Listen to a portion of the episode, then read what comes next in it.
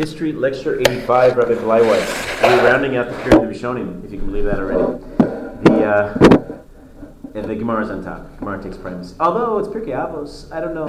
It's a question. I, don't know if it would make much of a difference which goes on top. It, one of the later prominent Rishonim, I mentioned this the other day, that the great names start to taper off a bit as we get to the later period of the what they call the 14th and 15th centuries already. But um, one of the later great uh, Rishonim is the Ran, Rabbeinu Nissim. Ilan? Uh, I was reading a book the other day, and it was I think, by Bartenura. Yeah, sure, we'll get to him soon. Yeah, yeah, he's big. He's he he um, he's the end of the 15th century. We're at the beginning of the 14th century. So the Ran's, I mean, to, to the Ran's dates are 1320 to 1376. Rabbeinu Nisim of Gerona. Um, now, there's that's the Ran that we refer to who writes his uh, famous super commentary on the Rif. So if you look at the Dapeh Harif in the back of your Gemara, um, you'll see there's a version of Rashi, and oh, it's one of these. Oh no, no, I should have it. Yeah, here we go. Here's the Dapeh Harif, and you have on the outside Rabbeinu. Oh, oh, see that? Yeah, in Makos wherever we'll see this, whenever the Ran doesn't have a Perush on this, so his colleague and, and, and younger colleague is the Nimukei Yosef, I'll mention him in a moment, so he has his comment, comments where the Ran would ordinarily be. He never did it on Makos?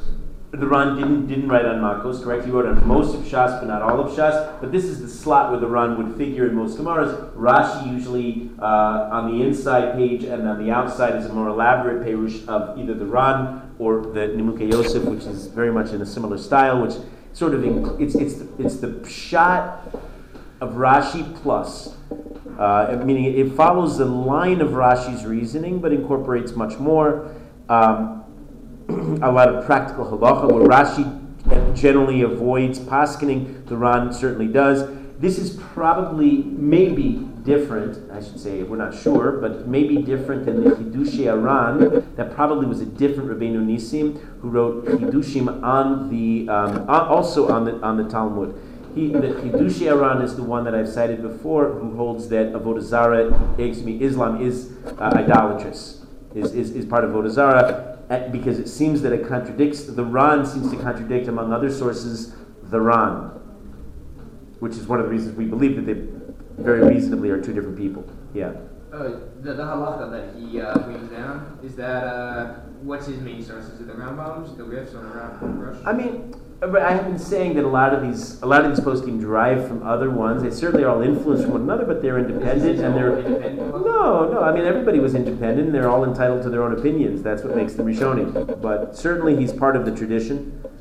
He. Um, he was in his days, in, in, in the, in the mid 1300s, he was considered the Gadol Hador. Uh, he wrote chuvos for many people. We've seen many people fill this slot. This is the same slot we saw last week. The Rashba filled this. The Rosh filled this position. The Ran now fills it.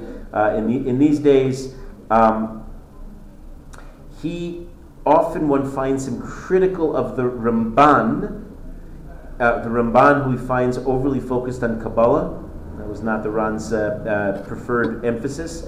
Um, he's also the first to write a complete commentary on, on Maseches Nidarim, which Rashi doesn't do. So when you learn Nidarim, you learn Nidarim with the Ran. Anybody who's learned Nidarim before knows that that's the primary uh, Rishon. His students are Rav Chasdai Crescas, who we're going to learn about as we, as we start learning about the Spanish Inquisition, the Rivash, uh, and Rav Yosef Chaviva, who I just mentioned, is the Nimukei Yosef. And Rav Yosef Chaviva has some um, pretty impressive descendants. Among his descendants, the Nimukei Yosef descendants, and again, I'm encouraging you if you want to figure this all within a, an, you know, a, family tree of Gedolim. So among his descendants are Rav Yaakov and Rav Levi Ibn Chaviv, who are a father-son team who composed their classic work, the Ein Yaakov, the commentary on Agadata, are among the Nimukei Yosef's descendants, and um, and, the, and Rav Yaakov Kuli, who wrote a great modern, more contemporary um, 18th century um, Musar book called the Pele Yoetz, We have it in our library here, a very popular, uh, co- uh, popular Musar book and arguably the prominent rabbinic name. If you think about Bulgaria, well, there you go. You think about the Pele Peleioids. I don't know how often you do think about Bulgaria, but if you do, um, what's, what's, the English title? Do you know? It's based in a pasuk it, we just read in Yeshaya, and it is literally the one, the wondrous advice, advice, the wondrous advisor. A colleague of the Ran was also Rav Vidal of Tolosa, Spain, who you generally do not hear uh, in that name. You know him almost exclusively as Harav Hamagid, the great Magid Mishnah, who wrote the earliest complete major perush on the Mishnah Torah. So we are starting now already at this point in history to get into the phase where people are writing super commentaries on the Mishnah Torah. The Magid Mishnah um, is one of the primary ones, although we don't have some of the sections have been lost. We don't have on the entire on, on the entire Mishnah Torah. Um, he is one of the first to provide not only sources, remember that was the criticism of the Ram, one of the major criticisms, he didn't bring the sources. So the Magid Mishnah is explaining the background. He also explains the logical sequence underlying Rambam's thinking, which uh, yesterday there was some debate, if you heard Rav Steyer and Rav Lazarus Shlita about what the Rambam's first, what superlative, superlative to apply to the Rambam exactly. And remember this discussion in the morning? And um, who was right? It's not a right and wrong kind of a thing. See, see the, the, the way Rav Steyer explained the Mishnah Torah was to say that, help me if, if, I'm, if I'm not saying this correctly, he said, he said it was uh, really the first major complete reorganization and synthesis of all of halacha. And, and Rav Lazarus' point was that really you could say the same thing about the Mishnah by Rabbi Yehuda Levi, to which Steyer responded that they're different, and it's we're just competing. Rabbi uh, excuse me, sorry about that. Rabbi Nasi. Uh, to which Rav Steyer reasonably pointed out that that wasn't a, it wasn't all encompassing in the way that the Rambam has an all encompassing book that explains even to a layperson uh, all the critical elements of halacha, both in the times without the Beis Hamikdash and the times with the Beis Hamikdash. Oh, so it's a good, yeah. I mean, you could debate these these points anytime somebody asserts this kind of generic uh, superlative. Um, the Rif is a comprehensive work on Shas, but it doesn't explain and then paskin in terms and a re, in a totally reconfigured organization all of the Torah as it's meant to be applied in, in the oral Torah and translated to practical halacha. Even though, so what? You're right. They're all great works, and it's not a competition, and so what? They're all part of our mesorah. But okay. Plus, if we don't follow uh, the Rambam's uh, explanation on, on how Rabbi Yehuda see wrote the Mishnah, yeah. It, it, would mean that he also didn't do it alone. Rambam wrote his whole thing by himself. Fair enough. Ooh, good point, Barak. Right. We, we saw those machlokas and the and the consensus view is Rav Sherira Gaon, who says that Rav uh, Rav Yehuda Nasi certainly did a major task, but it was not a it was not on his own. Right. Where Rambam seems to have been quite independent. Okay people get confused. We think of the Spanish Inquisition and then we think of the Spanish expulsion. They actually are different phases. Uh, they're overlapping, and one is one is the institution, the other one was the event. Um, so I, am going to start talking about before there was really a full-scale Inquisition. There was a there were several events leading up to it that I'm going to start to describe. We remember the church has been in an ongoing state of, uh, of crisis since the decline of the Crusades and onward, as they realize they're not going to win the battles against the Muslim world, and um, uh, they see their opportunities with the Jews. We saw that as the background to the great debates uh, in, uh, between uh, Pablo Christiani and, and Ramban. Um, what they do realize, they hit upon this as effective strategy, is if, the, insofar as they campaign against the Jewish people, that actually strengthens the Christian world because it gives them a rallying purpose, a raison d'etre. I guess I'll use a French expression since a lot of this, the Inquisition start, started in France. Um, it gives them a, a, new, a new sense of purpose and mission. Um, and so, especially in Western Europe, there is an immense increasing pressure on Jews to convert to Catholicism say Catholicism because even though these are the days after the Great Schism, so there is a whole Eastern division of Christianity, they're not involved in this, this particular uh, oppression that we're describing here. The church had at its disposal all kinds of tricks and tools to try to get the Jews. They used financial sanctions and blackmail. Uh, they used violent attacks. They used robbery and murder right there in the street in broad daylight of Jews. I mean, they were, in the literal sense of the world, word, terrorists terrorizing Jews into saying, yeah, uh, you know, I'll accept this religion. Um, and increasingly, one finds blood libels, uh, accu- accusation that Jews uh, murdered, especially Christian babies, but not just, uh, in order to bake their matzahs and, and, and perform their other rituals. The Jews will be hounded if they remain Jewish, and then, once they convert, they're never left alone. They'd be pursued ruthlessly by the Inquisition. It was an entirely lose lose proposition. So then you think, well, then why succumb? Why bother converting? A lot of the time they didn't realize it. And even if they did realize it, they felt that maybe they could escape. We're going to see a parallel when it gets, let's say, to the times of enlightenment in Russia.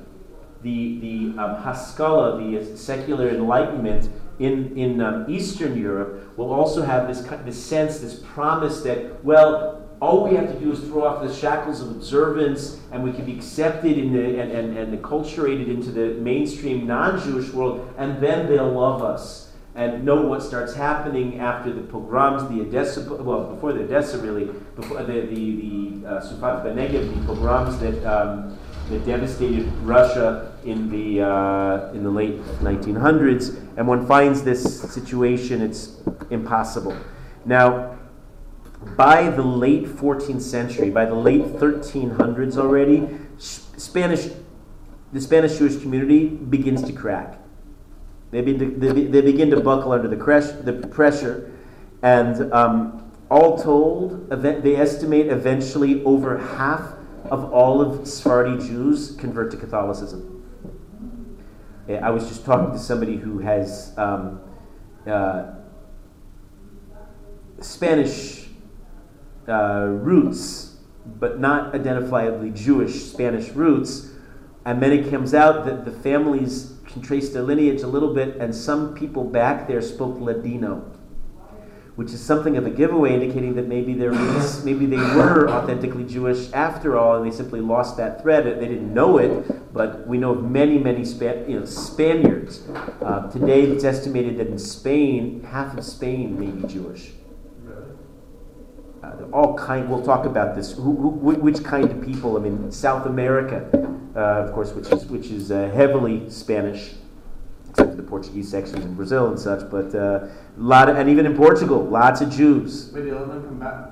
Isn't it like you're automatically Spanish citizen if you're Jewish and have Spanish lineage right now? Yeah. Yes. Yeah, that was a new decree that they made. That's right. That they, they, they did uh, it as a very belated uh, kind of a, a peace offering to the Jews. A little too little, a little too late, I would say, given what we're about to endure in history. They give you citizenship. Yeah, um, this is, let's say, a familiar tale, the, the, the tragedy, the, the, destruction of Spanish Jewry in the Middle Ages. I mean, tragically familiar because of the, uh, the cycle of anti Semitism, but it also has its unique uh, story that didn't quite unfold in the same way. And part of the uniqueness was just how privileged, just how accepted uh, the Jews found themselves in the golden age of Spain, and how all that will come un, undone and, uh, and, and ultimately turn against them. Um, we, when we say that over half convert, that would be the greatest percentage of any Jewish community ever. So that's, that's not a statistic that anybody should be proud of, but that was the reality back in Spain in the 14th, 15th centuries. Um, part of the problem is they're not used to this. See, up in the north, the Ashkenazi Jewish communities, France and Germany especially, they were used to ongoing massacres and persecution, so they developed, let's say, we would say like a thicker skin. They just knew how to get around, as it were. And um, the Spanish Jews were soft and, and, and spoiled, one can say. Uh, they were used to the good life, so when things turned bad for them, they didn't have the same resistance and the same ability to, to, to, um, to stand up to it. And it reminds us in history. Do you remember? Do you remember the figure at the end? One of the tragic figures at the end of Bayis Sheni. Gemara tells a story of a certain wealthy woman named Martha. Remember the story? Martha Baitus, who goes out and, and she dies of uh, when, when she steps in dung. Because she's just not used to the reality. And keep track of this quality of this trend in history. We're going to find a similar dynamic in the times of the Shoah. There was. Um, statistically they were able to study this, there was a high, high, much higher instance of suicide uh, among Western European Jews than among Eastern European Jews because the Eastern Europeans, similarly, they were used to this. They knew how to cope in the underground. The, the Western Jews were more assimilated, were used to the high life in society, so when everything turned black, they didn't have the coping mechanism to deal with it.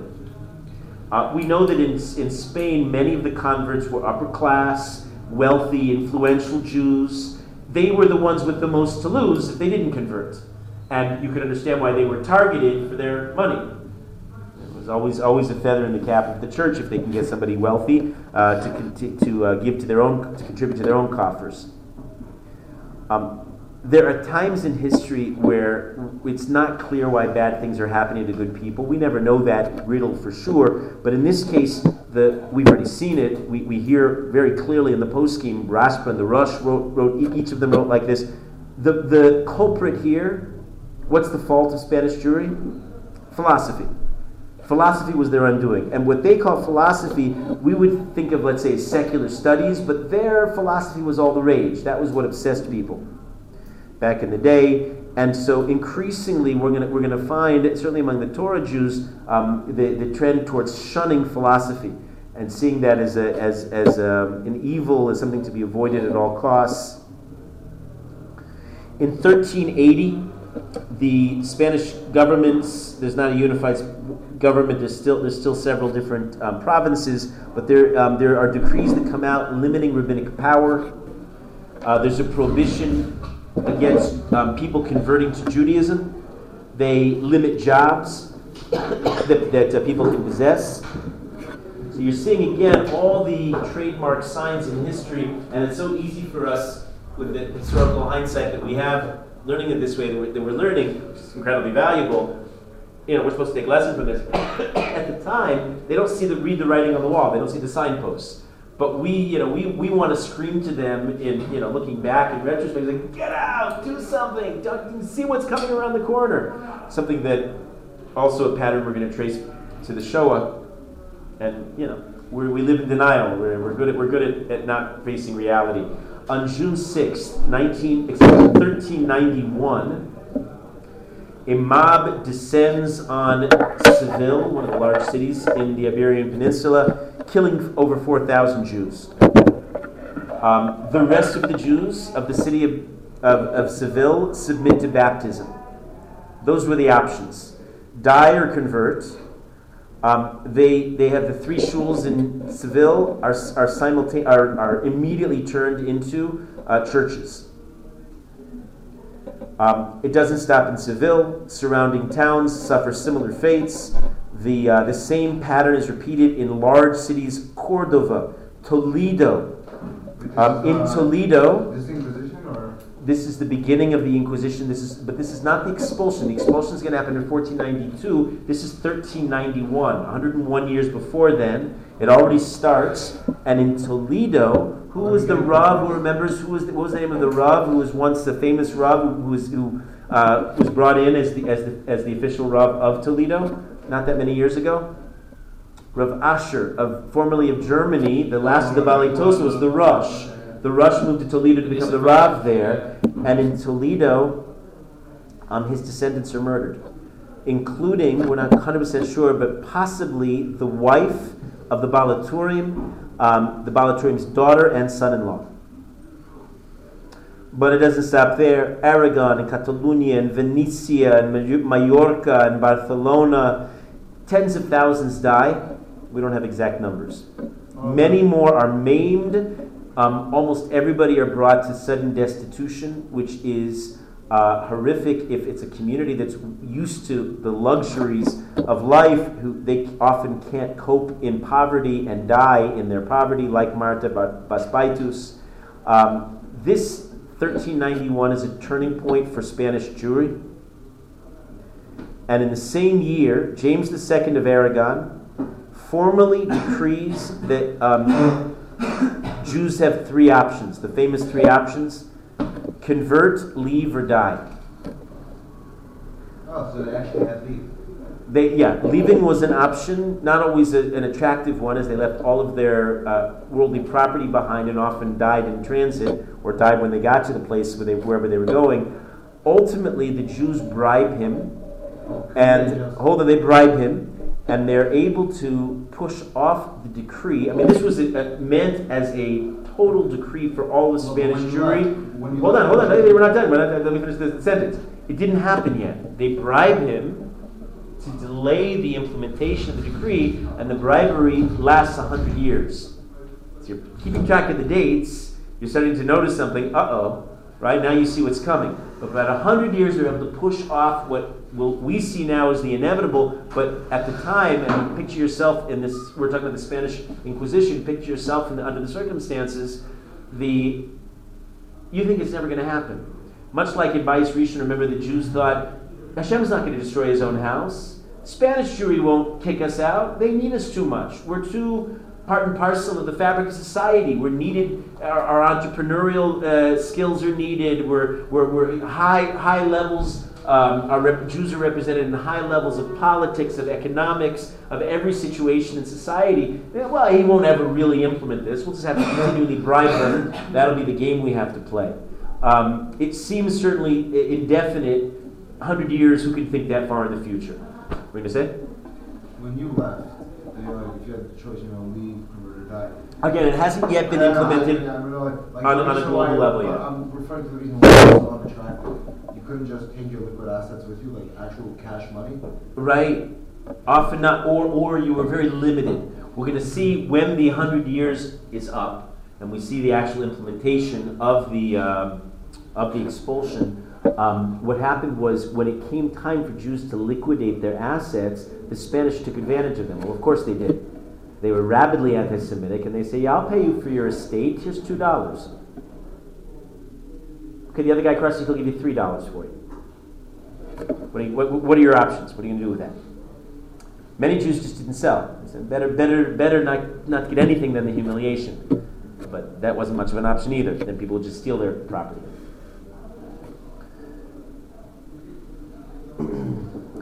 During these hard years, uh, we meet a couple of interesting personalities. One is Rav Yitzchak Perfet, who's the Rivash uh, we mentioned him. He's one, of, he's one of the students of the Ran. Um, it was during this period that the Rivash and four others would be imprisoned on false charges. That's going to be increasingly common. Uh, rabbis, rabbinic figures were certainly targeted.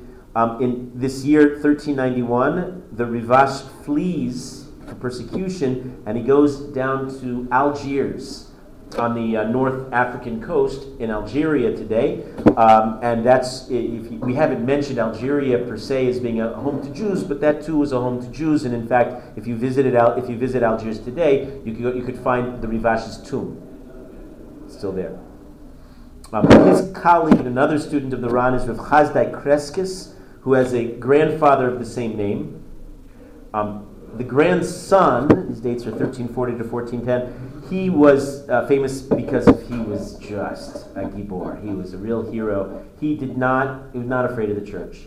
And he wrote fearlessly and spoke fearlessly against the church, against church teachings.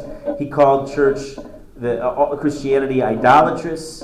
Um, and he, he wrote a book that is a massive attack, a major attack of the Jews. And today we can read it and say, "You go!" Right? We get we get all excited when we read this, but it took tremendous uh, bravery on his part, Mesiras Nefesh, one would say. The book is called Trotato, and um, it will very succinctly and very, very eloquently sum up the Jewish uh, view of Christianity, and it's not a very flattering portrait of Christianity. And of course, after its publication, it leads to a series of further attacks against the Jewish community. But, you know, would you say he shouldn't write the book? Was what's the problem? You want to stand and stretch? All right. Uh, no, what would, what would be the problem of writing of writing such a book? So you're going to be recriminations. He says, yeah, the, the, the recriminations are going to come anyway. The mah nafshach. But somebody's got to set the record straight because the Jews are misunderstanding Judaism, and he's fighting for the future. Um, he'll be imprisoned on a false trumped up st- charge in 1378. In the 1391 attacks that we just described, which was kind of like, I mean, that was a year. That year was, an, was a black year, but it was kind of like a Shoah. It was that generation's equivalent. Um, and it was during that year that his, his only son, of Chasdai Crescas said only one son would be killed. Al Kiddush Hashem. Um, he wrote many books, but only two survive. One is Tratato that we still have, uh, studied. Sometimes most people don't know about it, but uh, it's, it's, it's, definitely a book that some people uh, learn. Um, he has another book called Or Hashem, in which he writes against philosophy and Aristotle. And it's a systematic refutation of Aristotelianism. He takes on the Rambam. Uh, he writes about the futility of philosophical inquiry. He said it's, it's, we keep calling it this way, I, I put it in this way, it's, it's, a, it's a black hole. It'll never, you'll never get out of it. You can think, you can think clever thoughts, but it leads to nothing. He says, he says in contrast, I'm summing up a very complex, he's one of the more complex thinkers of our, of our heritage, but Rav Crescas points out that the true purpose of life is not at all philosophical, it's simchas nefesh. It's achieving a certain joy, a profound, sober kind of a joy, a soulful joy through dvekis to a Kadosh Baruch Hu, by clinging to Hashem. And how do you go about acquiring that? Well, keep mitzvahs. You keep the mitzvahs, and he writes about this using philosophical terminology that was prevalent back in Spain, but he, he's able to, to, to transmit uh, the classic Torah point of view to that mentality. I told you there's some wild stories from this period, so here's, here's one of them, and it's too shocking to be believed, and I can only give you partly, I can only put it in some context, some of it it's hard to explain. Um, there are other prominent figures from this time. One is named Rav Shlomo Halevi, who is a Talmid Chacham. He knew a lot of Torah. He was very charismatic. He was a student of the Rivash and Rav Crescas, among others. So he's part of this whole chain, but please do not put him in your emerging family tree. He's otherwise known to history as the Archbishop Paulus de Burgos. Have, has, have you heard this? Have I ever like given indication that this is coming? Because if you've never heard this before, you should be you should be shocked. In 1390, he converts to Catholicism.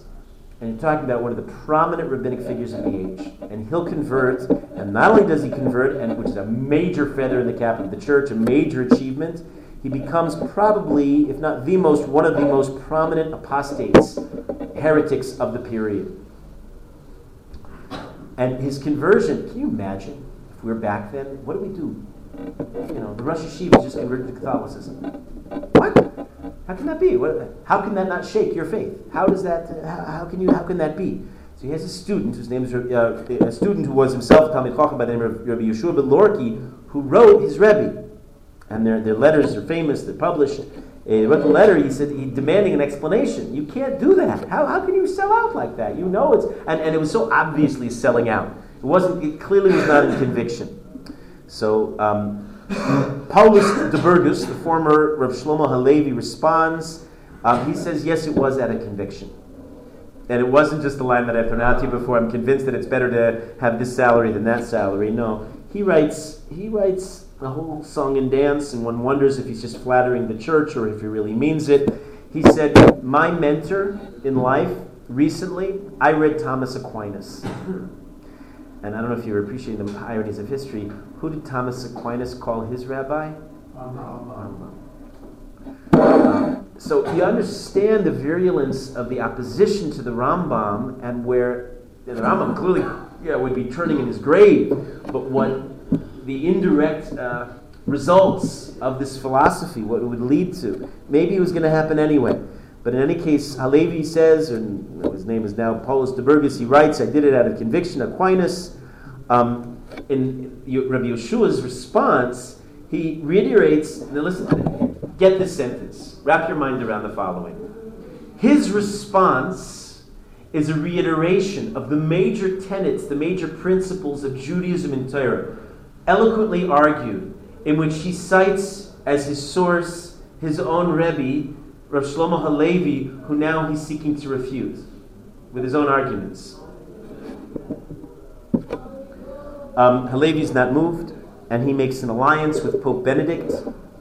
Um, and he becomes the official now as Archbishop Paulus, Paulus de Burgos. He becomes the head of the new drive to convert more and more Jews. He enacts a decree. He says you'll either convert um, or you'll lose all of your possessions, part of the punishment because you resist acknowledging the Savior of the universe, you, re- you resist Yashka. Um, the Archbishop goes after his former student, Rav Yeshua Lorky himself, and gets him. And the student now becomes an, the next apostate, and he converts. And I don't know if you have any pop culture in you, but um, if the if one of your associations is the invasion of the body snatchers, I think that would be an apt. Does that mean anything to anybody here? Okay, old science fiction, but that's the scene. They're just dropping like flies. They're all around you, and they get you in the middle of the night. They brainwash you when you're sleeping. Or they take their, their pod people who take over your body at night, kind of thing. That's that's the that's that's the idea. Now uh, Yoshua Lorky renames himself, he christens himself Geronimo, Geronimo, uh, and he becomes even more radical than his Rebbe. He sees visions, Jesus himself comes to him. They go viral uh, several years later in 1411. Now, now, now, the whole Jewish community is following the entire saga. They were there, they, they read the letters. Once upon a time, people wrote letters and everybody read them. So they read the original exchange between the Rebbe and the Talmid, and the Talmid trying to refute eloquently his Rebbe, and now the Talmid himself is the worst anti Semite in, in, in, in, town. And so um, you could understand when we said that half of, of Spanish Jewry uh, cracked, they, they, they, they, they, they gave in. They converted how, how, that could happen, how that was conceivable. How is it conceivable that Chachamim would behave this way? Of course, after all this, with the with the um, with with the, uh, the, the, the, these former rabbis leading it, a wave of oppression and violence uh, follows. There's more mass conversion. Mass conversion is a great tool because in a frenzy, when you do a public mass conversion, people get caught up and can't resist. It was a, it was a very effective tool if you're looking for numbers.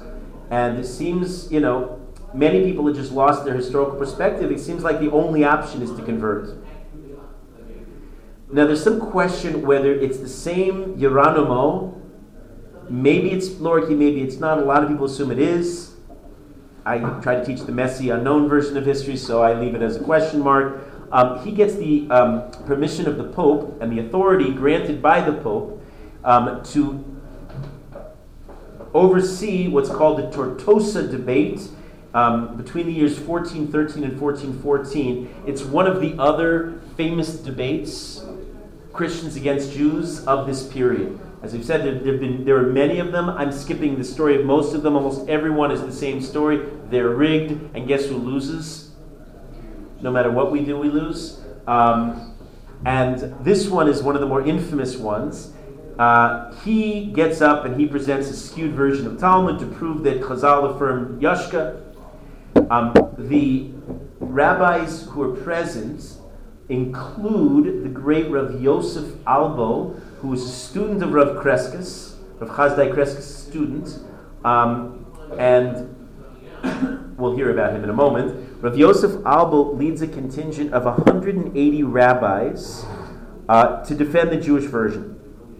And um, they use a lot of the Ramban's arguments that were made in 1263. Uh, they downplay the centrality of Mashiach. They try as best they can to uh, explain the Jewish version of the events. They lose, and it's rigged. And the Pope claims victory.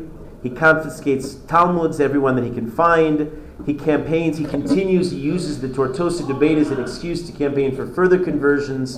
And one of the things that they stage is they manage to get most of the 180 rabbis, certainly not Rav Yosef Albo who escapes, but almost all the 180 rabbis in attendance at this debate, the stage debate, um, convert publicly.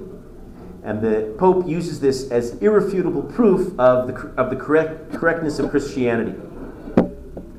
Rav Yosef Albo later writes his version, his position in his book, his classic book called the Sefer HaIkarim. I mentioned this a little while ago. He has um, he debates the Rambam's 13 uh, main principles of Amunah, the Ani Maamins. He has a slightly modified version. Um, the debate would later be criticized and be subject to uh, later scholarship. The Abarbanel, who we're going to meet soon enough, the Abarbanel actually was very critical of the rabbis in the debate. He said he understood that they were functioning under duress and not exactly free to speak their minds, but uh, he was critical of their, of their performance. Um, well, if you've had too much oppression in Spain, let's just move north to France. 1394, um, France expels all of its Jews.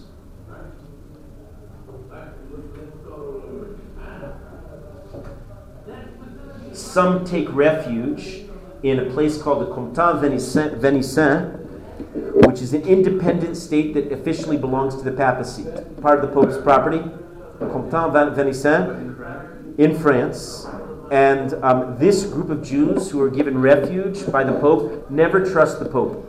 Uh, because the Pope had absolutely, uh, you know, ulterior, ulterior motives. Um, he keeps these Jews and maintains them for a very specific reason. They become, anybody knows what they're called? Famous historical phenomenon. They get the name the Pope's Jews. You ever hear of such a thing? Okay. And another, another important historical footnote. The locals called them the Pope's Jews. The Pope realized that the campaign against the Jews was so effective and so systematic. Uh, before they be they'd be chased out or or converted out or wiped out, um, there's a concern maybe there'll be no Jews left.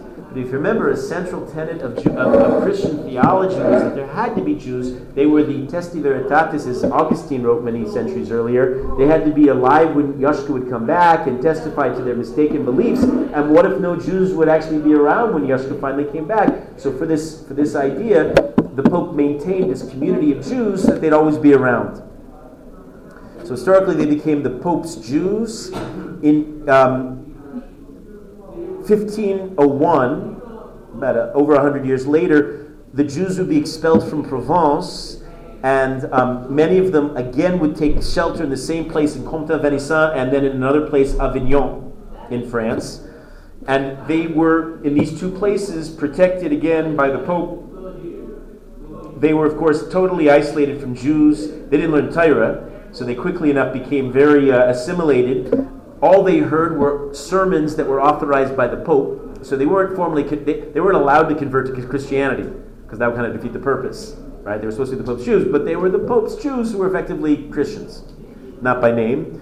Um, today, if you go, anybody been to France? You've been to Avignon or these, these places? So um, you can actually go and visit their shuls. It's a tourist attraction today. Um, the Pope's Jews themselves that were supposed to survive until the uh, second coming of Yashka um, are no longer around. Their last descendant, there was a New York, there was a Time magazine. Time magazine doesn't exist anymore, but there was a Time magazine feature. I think you can look it up online.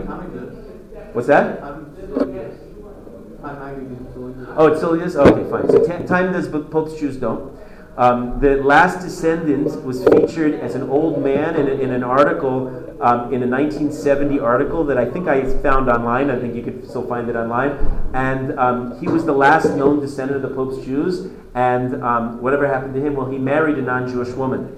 And, and the second coming never happened? Uh, right, apparently not. Apparently not. And if you can appreciate the, the irony of history, today Klal Yisrael thrives in our own land on our own terms, and the Pope's Jews are a relic of history.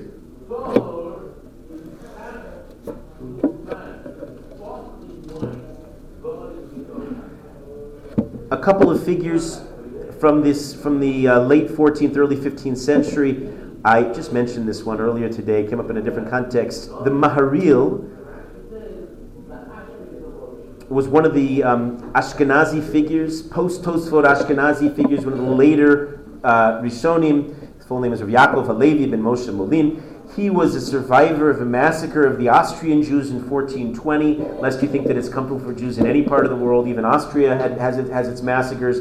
Um, he, his fame rests on a sefer written by students based on his teachings, he was a major proponent of minhag.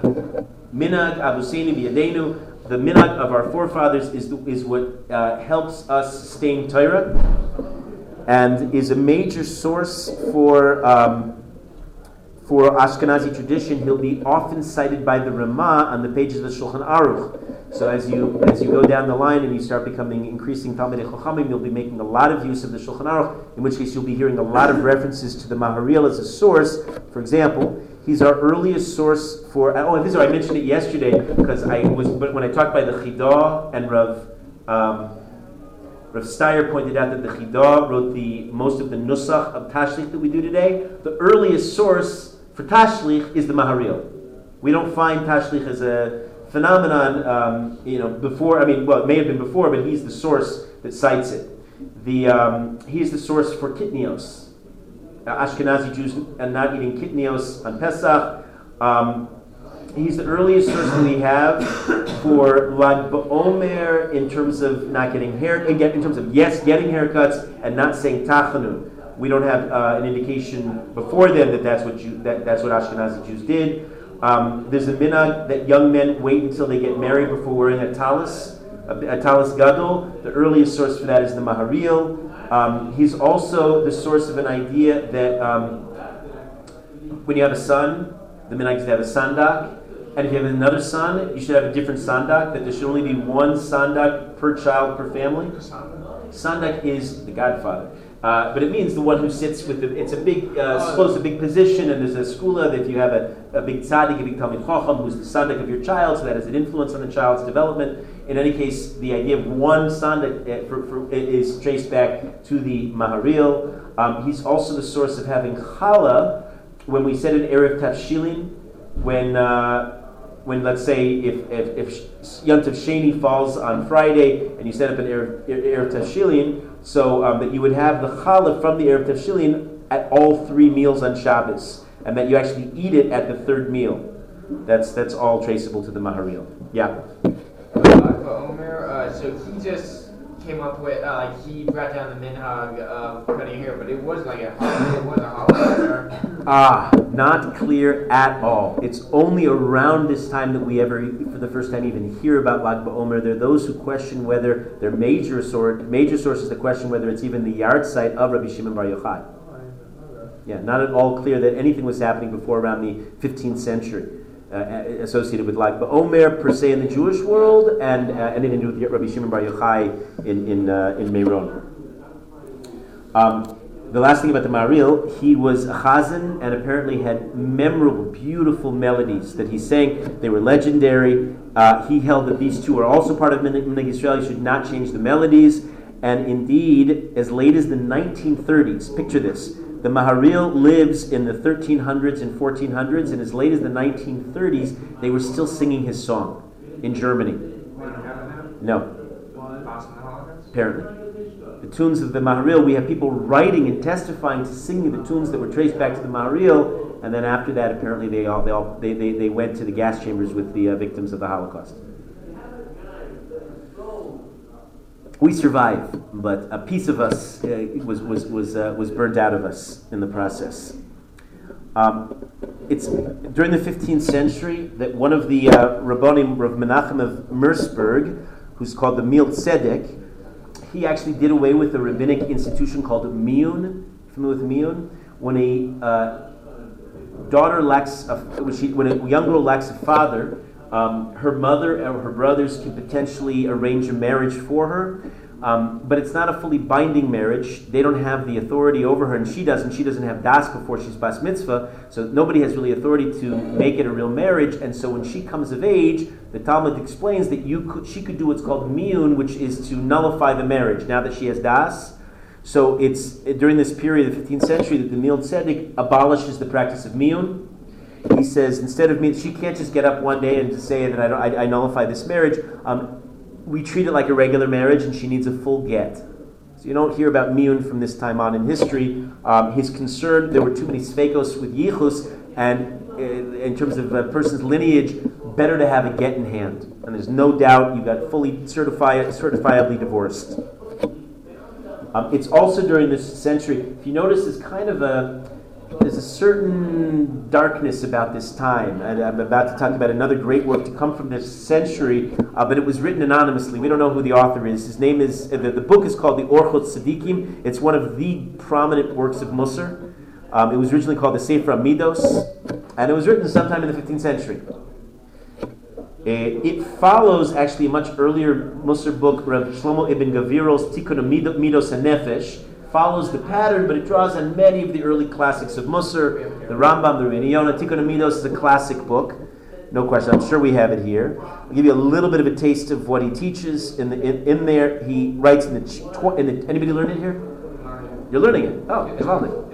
Oh, great. So Orchos, Orchos Tzadikim, the ways of the righteous. Oh, you know what is a modern day wonderful book? The, oh, what's it called? Reb, Baruch Chait put it out. You know, Reb Baruch Chait wrote that wonderful picture book on Shabbos and Hilchos Shabbos. You know what I'm talking about? Where he illustrates the brachos of Shabbos and the, and the abstract contrast. No, it's one of these big cartoon books where there's an there, he brings uh, top level illustrators to illustrate um, the sometimes very hard to understand uh, concepts having to do with Shabbat. And he took, and his next project, I think it was the one he did afterwards, um, was on Midos, and he follows the Orchos Tzadikim. I think it's called the Midos Pirates or something like that. It's, it's, it's written theoretically for kids, but it's fantastic for adults because in, in very compelling, engaging kind of manner, you're able to really trace the uh, good Midos and how to pursue them. In any case, the Orchos Tzadikim, we find he teaches remember the good midos that you lack as well as your bad midos. Right? That's what you should do. But he, he says you should forget um, all the good things you've done and the injuries you've received. Meaning, he says, he says you should focus on, I'm paraphrasing, productive, pragmatic midos. Don't take credit for all the good stuff. That's not necessarily going to help you. But neither should you should you uh, keep track of the people who've wronged you, which is not uh, very, in human nature, we usually keep track of that kind of stuff. He says that won't help you out in life. Um, elsewhere, he talks about dealing with anger. He says, when you feel angry, what should you do? He gives, he gives several practical tips. He says, stay quiet until you calm down. Try not to speak when you're angry. He says, speak in a low tone do not, under any circumstances, raise your voice. Uh, take these as good, good prescient advice, especially in marriage and parenting. Um, he says, and never look at the object of your anger, the person you're angry at, in the face. It will not help you calm your anger. Um, in 2011, we lost the world, lost a great neshama, Rebbetzin Kanievsky. Rav Chaim's wife passed away and um, her bookmark, the book was on her bed, Orchot Tzadikim, the bookmark was on page 199, in which it says the following The neshama despises the delights and foolish enjoyments of man. All the stuff that people get very into, the neshama hates it all. It craves knowledge to serve Hashem with, uh, with reverence.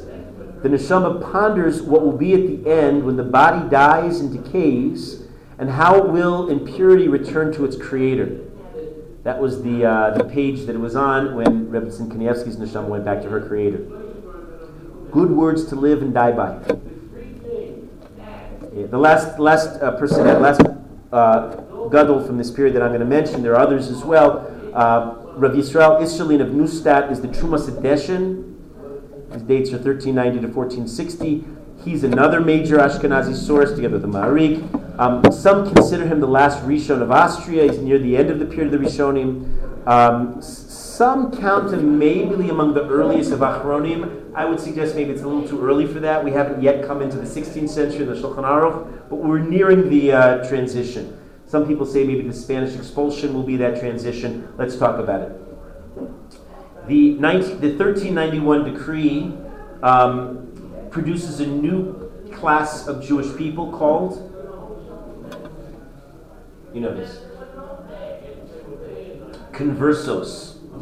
Conversos, who are new Christians. Well, that'll be a later time. The, the name is, does not emerge until the actual expulsion. But by in 1391 already, the term converso, they converted, emerges. Now, to be a converso is fraught. Remember that they're the subject of the Inquisition. They certainly enjoy a special status. They get certain privileges. The church likes them and wants to encourage them. Um, some, for example, it seems pretty clear they financed the voyage of Christopher Columbus, some of these conversos. Uh, but of course, as we said, they are subject to persecution and massacre, uh, especially if they're accused of practicing secretly as Jews. You have a McCarthyist kind of environment that starts taking over, where you know everybody, all the conversos were certainly um, acquainted with one another. They, they, they were acquainted with uh, people in high places, and there was an ongoing paranoia. Are you secretly Jewish? And all, and if you if you envied somebody's position, or maybe you liked his wife, one easy accusation you could make was he's still secretly practicing Judaism. You could destroy a person uh, with that accusation. Very effective. Um, many of these personalities would flee to places like Morocco, Algeria, Tunisia, and the North Africa. Right, we're going to find this again. They're going to do this all over. This is in the already the, the immediate aftermath. Uh, they're going to do that again as much as a century later. Many would die on the way. Many would be killed by bandits, and they had nobody to turn to. It's not like you call the International Jewish Committee to take care of refugees. There was nobody like that in the world. Uh, it's all the more, I mean, this is our history. You know, you were helpless as a Jew. Nobody to go to bat to you. When we see um, the first modern day prominent Jewish personality to actually stick his neck out and help Klal Yisrael in an effective way, who am I thinking of? Anybody know? The 19th century? Famous great figure, Sir Moshe Montefiore right? It becomes his figure is so striking because nobody ever did that. Nobody ever could do that. It was such a, a revelation in history that Hakadosh Baruch would bring such a figure to the Jews. You know what the Jews could have done in such dark times. What's that? He's before Rothschild. They're, they're, they're, they're related. They're brothers-in-law anyway, Yeah, but they're not they're not the same prominence. Yeah, I mean not the same role to play. Montefiore was there to help Klal Yisrael. Yeah. Um, many of them die of hunger. Many of them, when they go to their to the new countries, the new countries weren't equipped to take them in. Some of them died of the poor condition there, and some of them would ultimately be forced to return to Spain, where they would face new sanctions because they fled. 1469. Isabella of Castile marries Ferdinand of Aragon. And this marriage unites most of the Iberian Peninsula under their rule, which is a fundamentalist Catholic rule. And it's one of the first times we can legitimately start using the term Spain. As I keep saying, you know, there are the provinces in Spain, not unified. With Isabella and Ferdinand, they finally get most of the uh, that peninsula under their rule, under their thumb. And the earlier inquisitions that existed suddenly gets a new update um, they establish a new tribunal in 1480. Um, they appoint a fanatical uh, person, a famous historical figure, Tomas de Torquemada. I think as Mel Brooks once said, uh, they tried but they couldn't talk him out of it. Yeah. Torquemada, something along those lines. Anyway, um, the, again, remember the Inquisition's role was not to necessarily oppress Jews. The rest of the Spanish world did that. Um, their role was to ensure that Jewish and Muslim converts didn't lapse, didn't turn away from the church.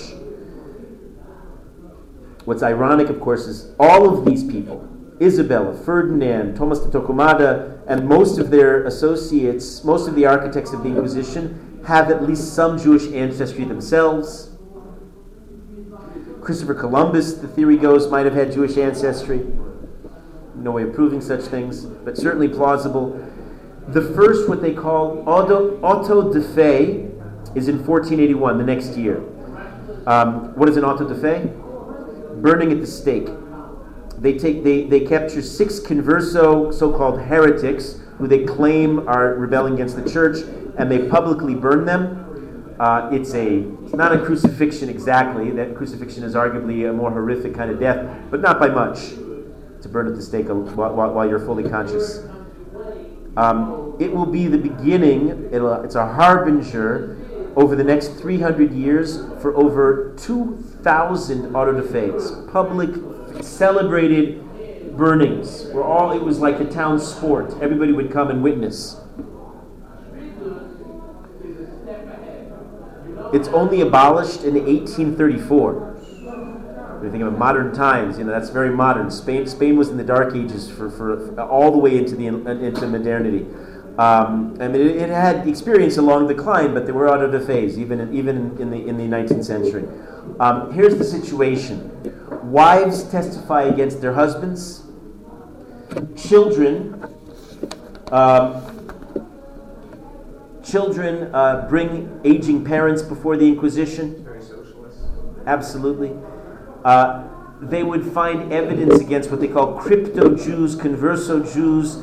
They, uh, this kind of, like, for example, if they, they claimed that they, we saw no chimney, no smoke coming from your chimney on the day of the Jewish Sabbath. Aha! Secretly practicing Judaism. No, we had sushi that day. No, it didn't matter. Um, they found evidence, they claimed this is proof that they were secretly practicing Jews when they saw them purchasing vegetables before Pesach or if they bought meat from other converso butchers. Right? You couldn't, I mean, you know, there was no winning. Okay. Um, now, if you were captured by the Inquisition, you could make what they call tshuva. You could return to the church. But if you relapsed, the rules went if somebody made tshuva and then was caught again, then they would get the auto de fe, they would, they would burn at the stake. We know, of, we know that tens of thousands of, of, these people were detained, they were tried, they were tortured. They literally terrorized the Jewish world in Spain. Over 4,000 are murdered just, just in this particular uh, institution. Of course, who are the most who are the favorite targets of the church? The rich, because the church, after they killed the, uh, their victims, they could confiscate the vast wealth of the of the people. I'm going to end today. We're, we're going to tell the story of the expulsion tomorrow, but we'll, we'll today we're going to talk about one of the great figures of history, Don Yitzchak Abarbanel, who was alive before, during, and after all of these events. His dates are 1450 to 1508. Yeah, he didn't live a long life, but what a life he led. Uh, see if you could be as, as productive. He was born in Lisbon, in Portugal. He was from a great rabbinic family. His grandfather, for example, was Shmuel, who was an advisor to the king of Castile, because the, the, the non Jewish kings recognized the greatness of the rabbis, the wisdom. Um, they actually, this is one of the families that historically traces their lineage back to David Melech. Mashiach may come from them. Um, his teachers included Rav Yitzchak Abuhav. And uh, the Barbanel, as is often referred to, knows everything. His sweeping knowledge of Torah, Tanakh, Chazal. He knew all of philosophy. And his wisdom was so impressive that, indeed, even in his generation, he attracted the attention of King Alfonso of Portugal. He started life in Portugal, and he's appointed the treasurer of Portugal. People sometimes call, call, sometimes call him the foreign minister. That's not correct. He was the, he was the treasurer of uh, the, Portu- the, the kingdom of Portugal.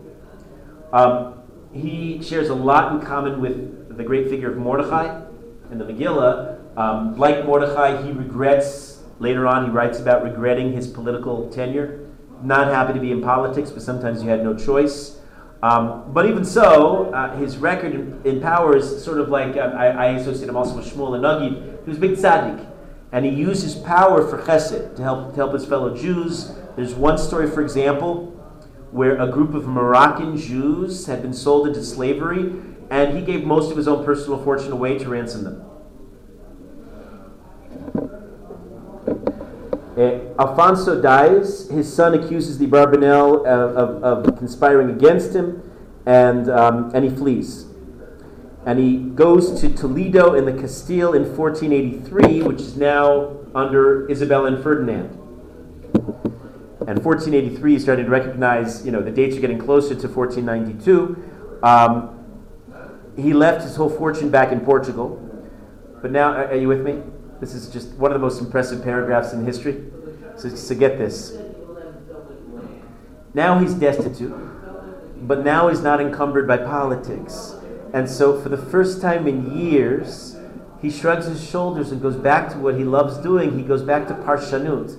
He's, uh, he's one of the greatest commentators uh, on the Tanakh of all time. And listen to what he accomplishes in, and we know this, we have all the dates here, Ilan, you know, we really do have accurate dates. He keeps all this, all the records very exactly. He writes his Perush on Sefer Yehoshua. Think about this during these kinds of emotionally and physically turbulent times, with the Spanish Inquisition in the background and the expulsion just coming up, and they were counting down the days of the uh, Alhambra decree. So, with all this in the background, he writes his Perush on Sefer Yehoshua in 16 days from the 10th to the 26th of Mar Cheshvan in the year in the Gregorian year 1484. Tosses off Yoshua. Uh, he then in, the, in um, he then writes the same year um, Shoftim, his commentary on the book of Shoftim in 25 days. He writes his Perush on Shmuel in two and a half months, larger book, uh, in the next year in 1485 one imagines that if he would get, if he was given the luxury of time, which we, we seem to have too much time on our hands, uh, but some of our Gedolim didn't have enough. If he had more time, he could have produced many other great works. Uh, unfortunately, his political career was too successful. He was too talented. And he's tapped by King Ferdinand and Queen Isabella to serve as their treasurer. He's recognized for his brilliance, and um, it's around this time that he finishes Sefer Shmuel that they say, We need you and he becomes the treasurer of the joint kingdom of Aragon and Castile.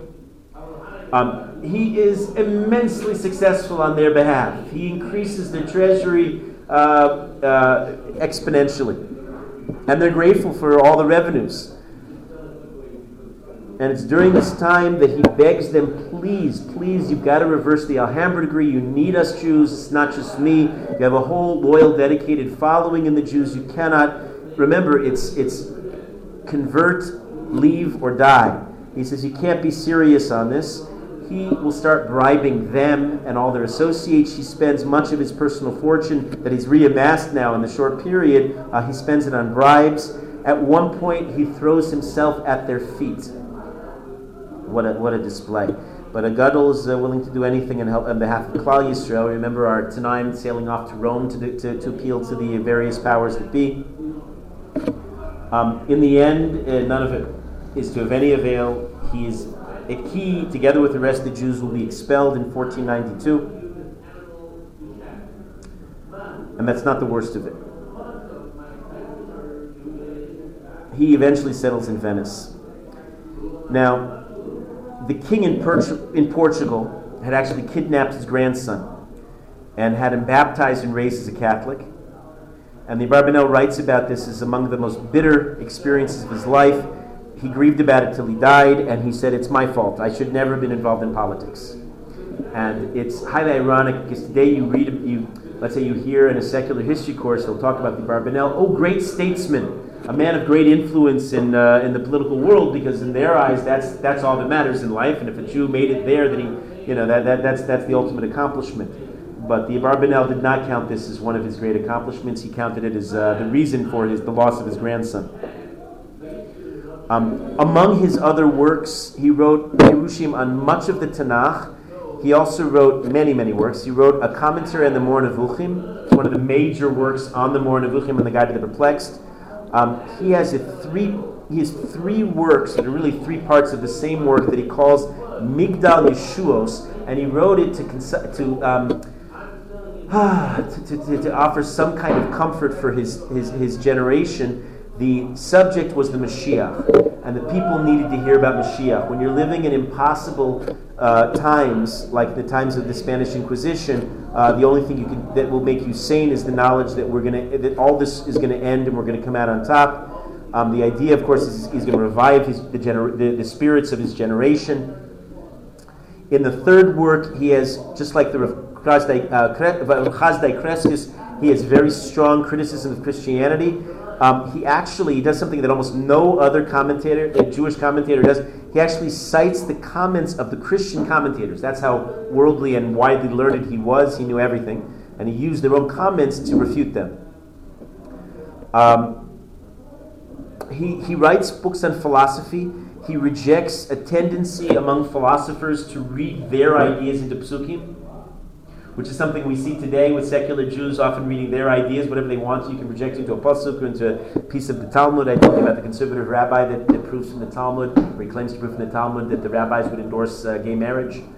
Right, uh, people who have who have a start with their end goal can get anywhere they want to. So Barbanel refutes refutes such a such a, a, a trend.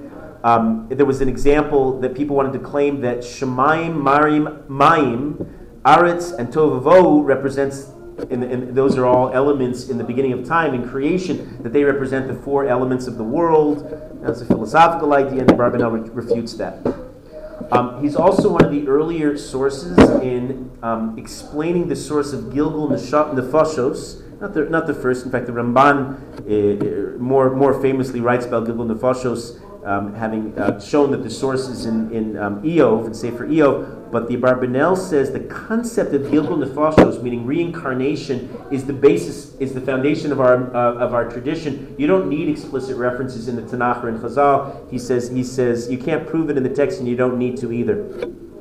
Uh, the Barbanel will, become, uh, will have other descendants, um, many of them until today. There's a, there's a great there, there's a Barbanel family. They take great pride in their family name. Um, there's a Ladino proverb that says "Yobasta mi nombre que es Abravanel," which means it's enough that my name is a Barbanel. That, that, that establishes my um, my uh, pedigree. The, um, tomorrow we'll talk about everything we'll be leading to the actual expulsion that takes place in January of 1492, one of the nadirs of all of our history.